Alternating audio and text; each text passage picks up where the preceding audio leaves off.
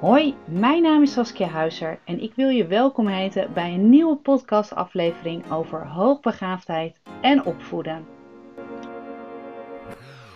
Hey, wat leuk dat je weer luistert naar een nieuwe podcast met allerlei tips en tools over hoogbegaafdheid en opvoeden. Vandaag ga ik een podcast opnemen voor wat, ja, wat oudere kinderen, uh, de jongvolwassenen, de pubers, net hoe je het wil noemen. Uh, die begrippen worden ook nog wel eens door elkaar gebruikt, maar ik heb het eigenlijk over kinderen die op de middelbare school zitten of ouder zijn.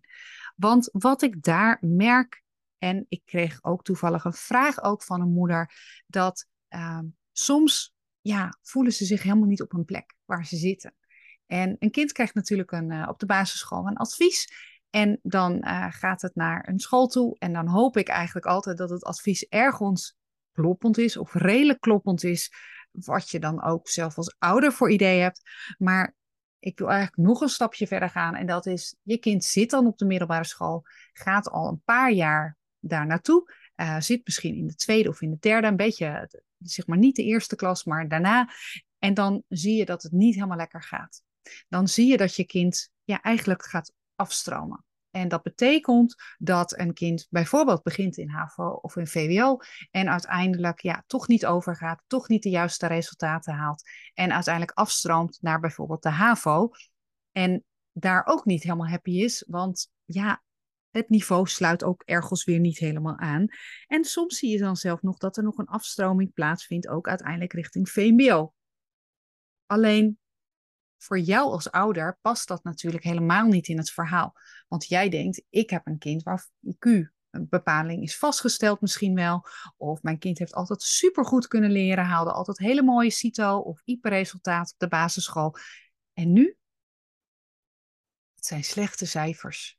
Uh, mijn kind wil niet meer werken. Mijn kind wil ja, eigenlijk niet meer leren ook. En uh, ik heb opeens een heel ander kind in huis. Nou, niets is zo vervelend als je dat hebt. Want juist in deze leeftijd, waarin je kind juist ook een stapje opzij zet of een stapje afstand neemt van jou als ouder, wat heel natuurlijk is, hè? dat is het natuurlijke proces van ja, ouder worden. Je gaat langzamerhand uh, ja, zeg maar iets meer afstand nemen van het, van het gezin. Uh, je gaat als kind ga je zelf proberen uit te zoeken van wie ben ik nu? Wat is nu mijn eigen identiteit? Wat past bij mij? Wat vind ik leuk en wat niet? En je hinkt nog een beetje, aan de ene kant sta je nog uit met één voet sta je nog in het gezin en bij de ander wil je eigenlijk ook ja, het zelf kunnen bepalen. En dan zit je kind dus, stel van VWO uh, 2 gaat het uiteindelijk, moet het afstromen naar bijvoorbeeld HAVO 2 of VWO 3 naar HAVO 2. Nou, er zijn allerlei verschillende combinaties, maar daar gaat het niet om. Maar dan hoor je dat het niet goed gaat. Je ziet dat je kind ook, ja, ergens bijna wel introvert wordt ook. Ze in zichzelf gaat keren je kind is niet happy. En ook de mail die ik van deze moeder uh, kreeg, uh, daarin gaat het over een uh, meisje van 14. En deze moeder schrijft ook, ja, het gaat eigenlijk op school bergafwaarts. Het, ons kind voelt zich niet happy, heeft eigenlijk sociaal geen aansluiting, is ook afgestroomd van VWO uiteindelijk naar HAVO. En dan is die aansluiting ja, soms ook iets minder te vinden, omdat Um, ja, daarbij wil ik niet, niet iets suggereren, maar je ziet gewoon het verschil wel tussen HAVO en VWO-kinderen. En nogmaals, ik heb daar helemaal geen oordeel over, maar kinderen die vaak op VWO zitten, die begrijpen soms iets meer de denkpatronen van een slim of een hoogbegaafd kind.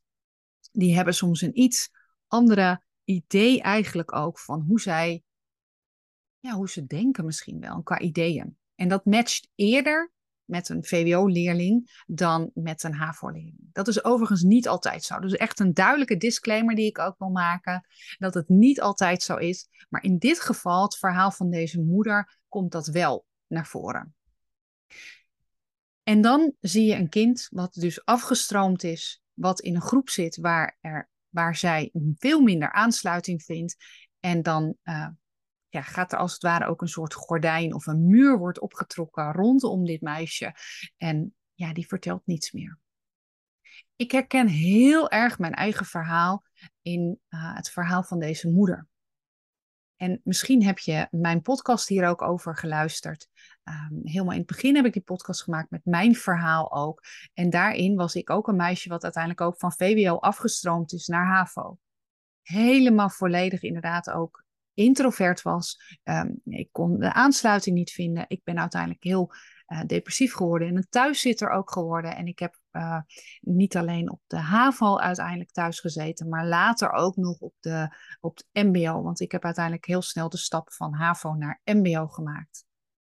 En niets is zo vervelend voor zowel je kind, maar ook voor jou als ouder om dit mee, mee te maken. Want je hebt het gevoel geen contact te krijgen met je kind. En dat hadden mijn ouders op dat moment ook. Die wilden van alles en nog wat met mij doen. Ze zijn ook overal naartoe geweest. Toen had je het RIAG. Uh, daar zijn ze geweest. Tegenwoordig heet het volgens mij Mentrum. Um, ze zijn geweest bij een psychiater. Ik heb medicatie op een gegeven moment nog gehad, antidepressiva. Ik ben bij verschillende onderzoeksinstituten geweest om te kijken van wat is nou passend. Past misschien gewoon het schooltype niet bij mij alles wilden mijn ouders uit de kast halen. En dat hebben ze echt volledig uit liefde voor mij gedaan. Alleen, ik had het gevoel dat ik niet gehoord werd. Ik werd misschien wel gezien door mijn ouders en ook ergens wel gehoord. Maar ja, het is best wel heel moeilijk. Want van je ouders wil je juist net een stapje ja, verwijderd, of tenminste, je wil een stapje van je ouders afzetten. Uh, en dat is niet onaardig bedoeld, maar dat is gewoon de leeftijdssituatie of de leeftijd waar je kind in zit. En wat ook gewoon hoort ook bij de ontwikkeling. En dan heb je het gevoel dat dat eigenlijk niet kan. Nou, zo ook dit meisje inderdaad. Uh, zij wil niet over school praten. Zij wil, uh, vindt het heel vervelend dat um, zij um, misschien ook wel op HAVO zit, maar ouders hebben eigenlijk geen idee van wat is er nou precies aan de hand. Nou kan het zijn dat dit meisje ook het oprecht niet weet. Niet weet wat er met haar aan de hand is en ook niet begrijpt waarom het haar niet lukt. En hoe frustrerend is het dan ook voor, voor je kind als zij de oorzaak niet weet en ook voelt in haar hele lichaam wat is er met mij aan de hand, maar daarin ook geen stappen kan zetten. Want als je iets niet weet, dan is het ook heel moeilijk om het op te lossen. Bij sommige kinderen, en ik weet niet of dat bij dit meisje het geval is, maar bij sommige kinderen is het ook zo dat ze het wel weten, maar dat ze het heel moeilijk vinden om te delen. Dat ze zich misschien wel schamen om het feit dat ze afgestroomd is. Of misschien wel uh, heeft ze zelf de lat heel erg hoog gelegd en baalt ze van zichzelf. Hoe kan ik nu met altijd mooie cijfers op de basisschool, hoe kan het zijn dat ik nu niet meer die mooie resultaten haal? Ik ben boos op mezelf. In en in. Ja, gewoon eigenlijk intens, dat wil ik eigenlijk zeggen, boos en verdrietig. En ja, het gewoon ook zeg maar niet kunnen uh, uitdragen wat er aan de hand is. Maar het wel voelen, het wel in het hoofd, maar herhalen. Oh, ik ben stom, ik ben niet, ik, ik ben dom. Uh, van alles en nog wat. Allemaal ja, belemmerende overtuigingen. En als je dan als kind gewoon niet weet waar je ook terecht kan, dan kom je uiteindelijk kom je in een visueuze cirkel. En dat zie jij als ouder. Jij ziet dat bij je zoon of dochter, zie je dat gebeuren van, oh nee, dit gaat niet goed. Mijn kind wil Zeg niet wat er aan de hand is. Mijn kind wil niet praten. Mijn kind wil misschien ook wel niet naar een externe toe of naar een instantie waar misschien juist wel uh, iets geholpen kan worden. Wat dan? Wat gaan we dan doen? Want je ziet je kind wel steeds triester, verdrietiger worden. En dit gaat dan om een introverte puber, om het zo maar even te noemen. Want je hebt natuurlijk ook de extroverte pubers die juist um, misschien wel rebellerend gedrag gaan vertonen of um, dingen gaan doen waarvan je zelf als ouder denkt, oh nee, dit kan ook beter niet. Ze gaan misschien wel dingen experimenteren en zo. Alleen in dit geval, tijdens deze podcast wil ik het hebben juist over personen die juist in hun schulpje gaan. Die zich verstoppen. Die zich niet meer gaan uiten. Dit gedrag zie ik trouwens vaker bij meisjes voorkomen dan bij jongens. Ik heb ook jongens, uh, althans ouders, uh, in de praktijk gehad waar ik heb gehoord dat het ook bij een zoon is gebeurd. Maar vaker komen deze verhalen ook bij meisjes. En misschien heb je een podcast van een paar keer geleden, een paar afleveringen geleden, waar het ging over hoogbegaafde meisjes geluisterd. Um, dan, ik, ik herhaal het gewoon uiteraard natuurlijk nog voor je. Maar wat je dan merkt, is dat die hoogbegaafde meisjes, die willen vaak sociaal wenselijk gedrag vertonen. Die willen gewoon meedoen met de rest van de groep. Die willen niet opvallen. En het kan dus ook zijn dat een meisje uh, op de uh, middelbaar onderwijs of het voortgezet onderwijs uiteindelijk ook het gevoel heeft van ja, ik ga me niet uiten, want ik vind mezelf eigenlijk best wel stom en ik wil niet opvallen. Maar tegelijkertijd ook in zichzelf bijna verscheurd worden voor, over het feit dat ze eigenlijk juist wel zich willen uiten. Alleen niet weten hoe of het misschien van zichzelf van niet mogen. Alleen wat dan? Want je ziet dat je kind ergens bijna een, een gaatje nodig heeft in het hoofd, waarmee eigenlijk het hoofd even ontlucht kan worden. Ehm, het is zo vol, het is zo verstopt en het wil even ontluchten. Wat dan? Nou, er zijn verschillende manieren en ik gebruik in mijn praktijk gebruik ik ook verschillende methodes ook om een kind ergens dat stukje lucht te geven. Al is het maar een heel klein gaatje, maar dat lucht wel echt letterlijk en figuurlijk lucht dat op. En dat kan zijn, soms zet ik de matrixmethode daarvoor in. Ik ehm, ga dan met kinderen in gesprek, vooral als zij heel veel angsten hebben of uh, boosheid ook.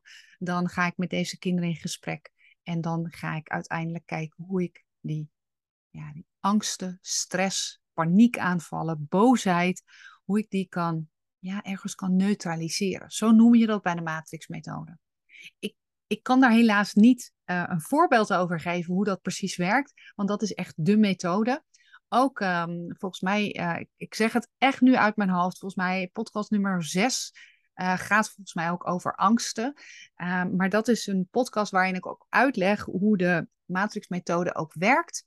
En daarin zie je ook dat kinderen uh, hun angsten wat kunnen naar de achtergrond kunnen gaan. En uiteindelijk doen ze dat in hun eigen hoofd zonder dat ze een verhaal hoeven te vertellen. Het enige is wel wat ze wel moeten uh, willen, is dat ze zich openstellen voor mij, dat ik vragen kan stellen en voor de rest hoeven ze niets te vertellen wat in hun hoofd omgaat. Ze moeten alleen daarover gaan meedenken. En dat geeft kinderen vaak al lucht. En toevallig vanmorgen heb ik met een jongen uh, mogen werken, uh, die ook heel veel angsten heeft en ook ergens boosheid heeft en paniek.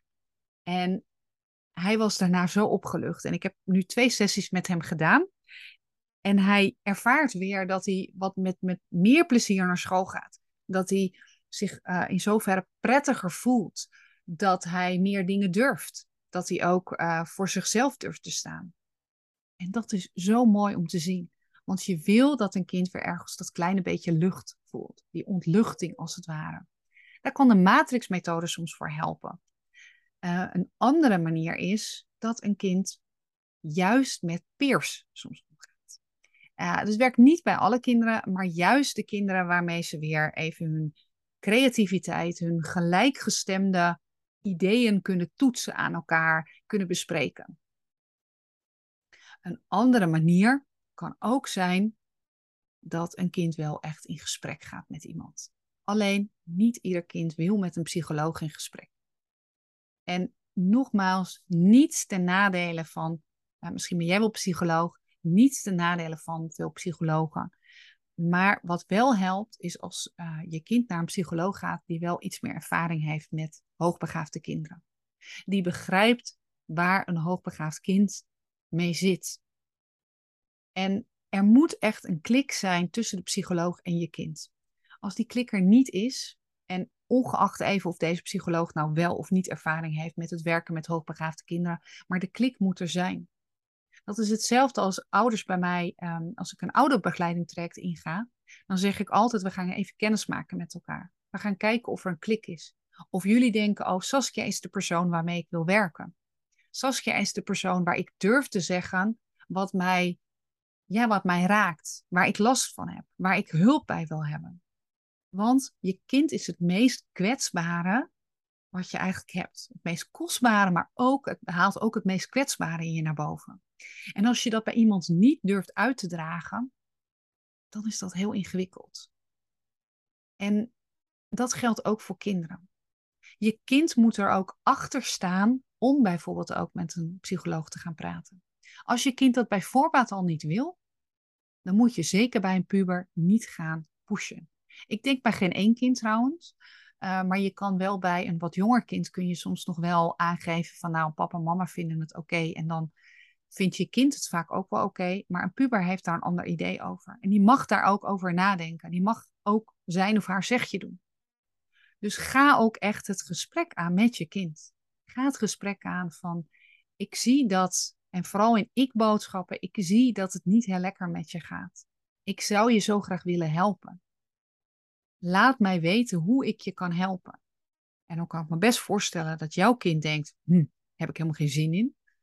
Um, maar je kind moet weten dat je er bent, zonder te oordelen, zonder ja, er hele verhalen aan te moeten uh, uh, ophangen, zeg maar. Je kind moet gewoon weten, papa of mama, die zijn er voor mij of die is er voor mij. En als je kind dan dus niet wil praten en nog steeds dat je ziet het gaat niet veel beter, dan moet er wel iets gebeuren. En leg dat ook uit aan je kind. Alleen hoe krijg je dan de stap dat je kind uiteindelijk iets gaat doen? Of inderdaad uh, met een uh, vriendinnetje gaat kletsen, wat ook kan helpen. Of eventueel juist iets met creativiteit kan doen. Of met een uh, collega van mij of met mij in gesprek kan gaan. Wat doe je dan? Nou, echt wat heel belangrijk is, is dat je je kind meeneemt in het proces. Op het moment dat je je kind ergens toe verplicht, kan het zijn dat je kind daarna denkt, nou, ik luister helemaal niet meer naar je, want ik ga dat gewoon niet meer doen en dat er juist uh, dat je uit verbinding komt. Geef aan wat je het beste lijkt. En natuurlijk mag je daar als ouder in sturen om, om te zeggen van ja, er moet wel echt iets gebeuren. Want dit kan zo niet langer. Ik heb als ouder ook ergens de verplichting om zo goed mogelijk voor jou te zorgen. En eigenlijk op het moment dat jij geboren bent, heb ik ook die verplichting, ben ik ook aangegaan. En die blijf ik ook aangaan. Al, al ben je zo direct misschien, heb je kinderen, ergens als ouder blijf je wel voor je kind zorgen. Dat wordt steeds minder uiteraard, want dat is de natuurlijke ja, levensloop. Maar je bent er wel. En net als op een gegeven moment je kind hopelijk ook meer voor jou er is. Het is dus belangrijk dat de hulpverlener waar je uh, contact mee zoekt, punt 1, dat je je kind daar wel in betrekt. Geef de ik-boodschappen. Vooral bij een kind die op voortgezet onderwijs is, is het heel belangrijk om mee te laten denken. Geef ook aan als je kind helemaal niets zegt of niets vertelt, dat je dan, ja, dat het voor jou dan moeilijk is ook om te kunnen meedenken. Kijk of je uiteindelijk toch, al is het maar een beetje met elkaar, maar eh, in gesprek kan komen of in verbinding kan komen. Kijk of je iemand kan vinden die ervaring heeft met een slim kind, een kind met ontwikkelingsvoorsprong of een hoogbegaafd kind. Kijk ook um, of je contact kan zoeken met school. Want school moet hier ook ergens bij betrokken zijn. En dat is niet altijd gemakkelijk, maar het is wel fijn als school mee kan denken in ieder geval wat zij voor voorwaarden misschien of wat voor hulp zij kunnen bieden aan je kind. Dat geeft soms lucht. En ook hier kun je tegen je kind zeggen: we kunnen pas echt, of school kan je pas echt goed helpen op het moment ook dat zij weten waar je mee zit. Er moet ergens lucht gecreëerd worden. Dat kan dus in het hoofd zijn, op het gebied inderdaad van het gewoon ergens over hebben, maar misschien ook wel op schoolwerk. Want een kind wat afgestroomd is, over het algemeen vindt geen één kind dat fijn. Geen één kind vindt het fijn om te blijven zitten, om af te stromen of naar een andere school te moeten. Niemand vindt dat leuk. Dat doet iets met je kind. Dat doet vaak ook iets met jou als ouder. En als het iets met jou als ouder doet, dan voelt je kind dat vaak ook. Dus ga daarover in gesprek.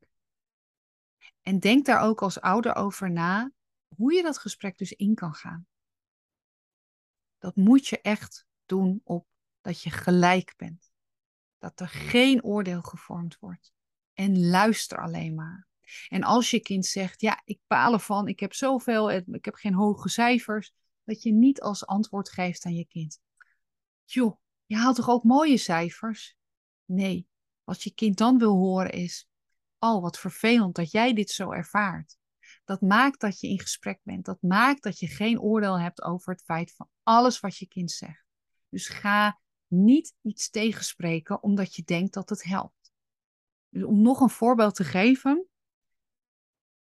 Als een kind zegt, hm, ik heb een 8 gehaald en ik ben er helemaal niet blij mee, dan ben je geneigd om als ouder als eerste te zeggen, een 8 is toch fantastisch joh, er zullen veel kinderen zullen blij zijn met een 8. En uh, super gewoon. Een 8 is veel hoger dan, nou ja, zeg maar het gemiddelde misschien voor een bepaalde toets. Nee, dit werkt echt niet en helemaal niet bij een slim kind. Want dat slimme kind denkt, ja, maar ik vind het wel vervelend dat ik die 8 heb gehaald. Hallo, ik roep hier. Ik zeg het eerlijk tegen je papa, mama of tegen wie dan ook. Ik vind het vervelend. En daar kun je als ouder wel een mening over hebben. Dat je inderdaad denkt, ja, maar die 8, dat is toch fantastisch. Moet je nou altijd een 10 hebben? Kom op, hé. Maar die moet je niet uitspreken. Hou die in jouw hoofd. Maar geef eigenlijk alleen maar antwoord op het feit, oh wat vervelend dat jij dat zo ervaart. Bij NLP, en ik uh, heb een NLP-opleiding ook achter de rug. Ik heb uh, kort mijn certificaat ook en ik ben uh, bezig met een vervolg. Daar komt ook in dat je rapport moet maken. Dat je eigenlijk ergens mee moet praten met degene waar je een gesprek mee hebt. En dat je aansluiting moet uh, volgen, zeg maar, of moet hebben, uiteindelijk op hetzelfde niveau. En dit kan dus ook helpen. Op het moment dat je kind een paar keer misschien heeft gehoord van ja, dan maak je je druk om. Joh, het gaat hartstikke goed met die toetsen. Je kan het. Deze opmerkingen werken bij slimme kinderen niet zo heel erg goed. Ga eerst even mee met het gevoel. En kijk dan of je eventueel iets anders kan zeggen. Maar probeer dat. En dat is niet makkelijk voor ons als ouder. Ik vind het soms ook niet makkelijk bij mijn kind die nu net uh, in de eerste zit van het VWO. Maar het helpt wel. Het helpt om uiteindelijk te durven zeggen waar je mee zit. Nou, ik heb hierin tips gegeven over in deze podcast over ja, wat er gebeurt als je zo'n introverte ja, puber hebt. En dat is ook aan de hand van de vraag die ik van deze ouder kreeg. Wat doe je dan precies? Als die vastloopt, als je ziet dat die vastloopt en je als ouder heel gefrustreerd bent en zo graag je kind wil helpen, wat doe je dan? Nou, sowieso ga je dus naar iemand toe die hier ervaring mee heeft. Daar kun je naartoe gaan. Dat is één van de tips. Hoeft niet, want ik zeg net sowieso, het is één van de tips, het hoeft niet, maar het mag. Waar je kind zich happy bij voelt. Betrek je kind dus ook in het hele proces om iemand te zoeken. Nog beter is als je kind daar ook achter staat. Ga met je kind in gesprek, gelijkwaardig. En soms kun je alleen maar zeggen: Ik zie dat je verdrietig bent. Ik zie dat je niet blij bent. Ik wou dat je zo graag kan helpen. Weet dat je altijd bij mama of bij papa terecht kan. En je mag het beschrijven, je mag het, mag het van alles en nog wat doen. Dat is voldoende. Kruisverhoor, daar houden pubers niet van. Nooit. Dat willen ze niet. Nee, ze willen zeggen wanneer het, uh, wanneer het hen uitkomt. En als je kind dus heel bang is voor cijfers of iets, ga in eerste instantie meepraten en kom dan, uh, kijk dan of je een ingang vindt om te helpen. Probeer je kind dat stukje lucht te geven. En ga dit ook echt overleggen met school. Ik gebruik zelf de matrixmethode om kinderen soms weer even dat stukje lucht te geven in hun hoofd. En ook om hun hoofd op te ruimen. Daar heb ik een andere podcast ook over gemaakt. Om weer even dat beetje lucht te krijgen. Ik hoop dat deze tips jou hebben geholpen als jij in deze situatie zit. Het is een hele moeilijke situatie. Ik kan alleen maar zeggen, ik ben er echt sterker door geworden. Mijn ouders vonden het heel zwaar. Ik vond het heel erg zwaar. Maar achteraf gezien, en ik weet het, achteraf kijken, nou, jullie kennen het spreekwoord wel, maar het is echt, um, het is loodzwaar. Blijf in verbinding, blijf er voor je kind zijn. En mocht je meer willen weten over dit onderwerp, stuur me gerust een berichtje. Ik ga echt proberen zo snel mogelijk een reactie te geven op jouw berichtje en om mee te denken. Misschien wel voor een, specialist in de buurt. Um, sowieso kun je altijd kijken op uh, de websites bijvoorbeeld van Etcha. En Etcha is E-C-H-A.nl. Uh, daar zie je een, um, een overzicht van alle Etcha-specialisten. En dat zijn specialisten, HB-specialisten, die een opleiding hebben gevolgd aan de Radboud uh, Universiteit. Ik ben ook Etcha-specialist. Daar kun je vaak um, wel HB-experts uh, spreken en die je misschien wel kunnen helpen ook. Je hebt ook het Landelijk Register Hoogbegaafdheid. En volgens mij is de website daarvan, zeg ik uit mijn hoofd. Maar ik zal ze in de show notes ook zo goed neerzetten.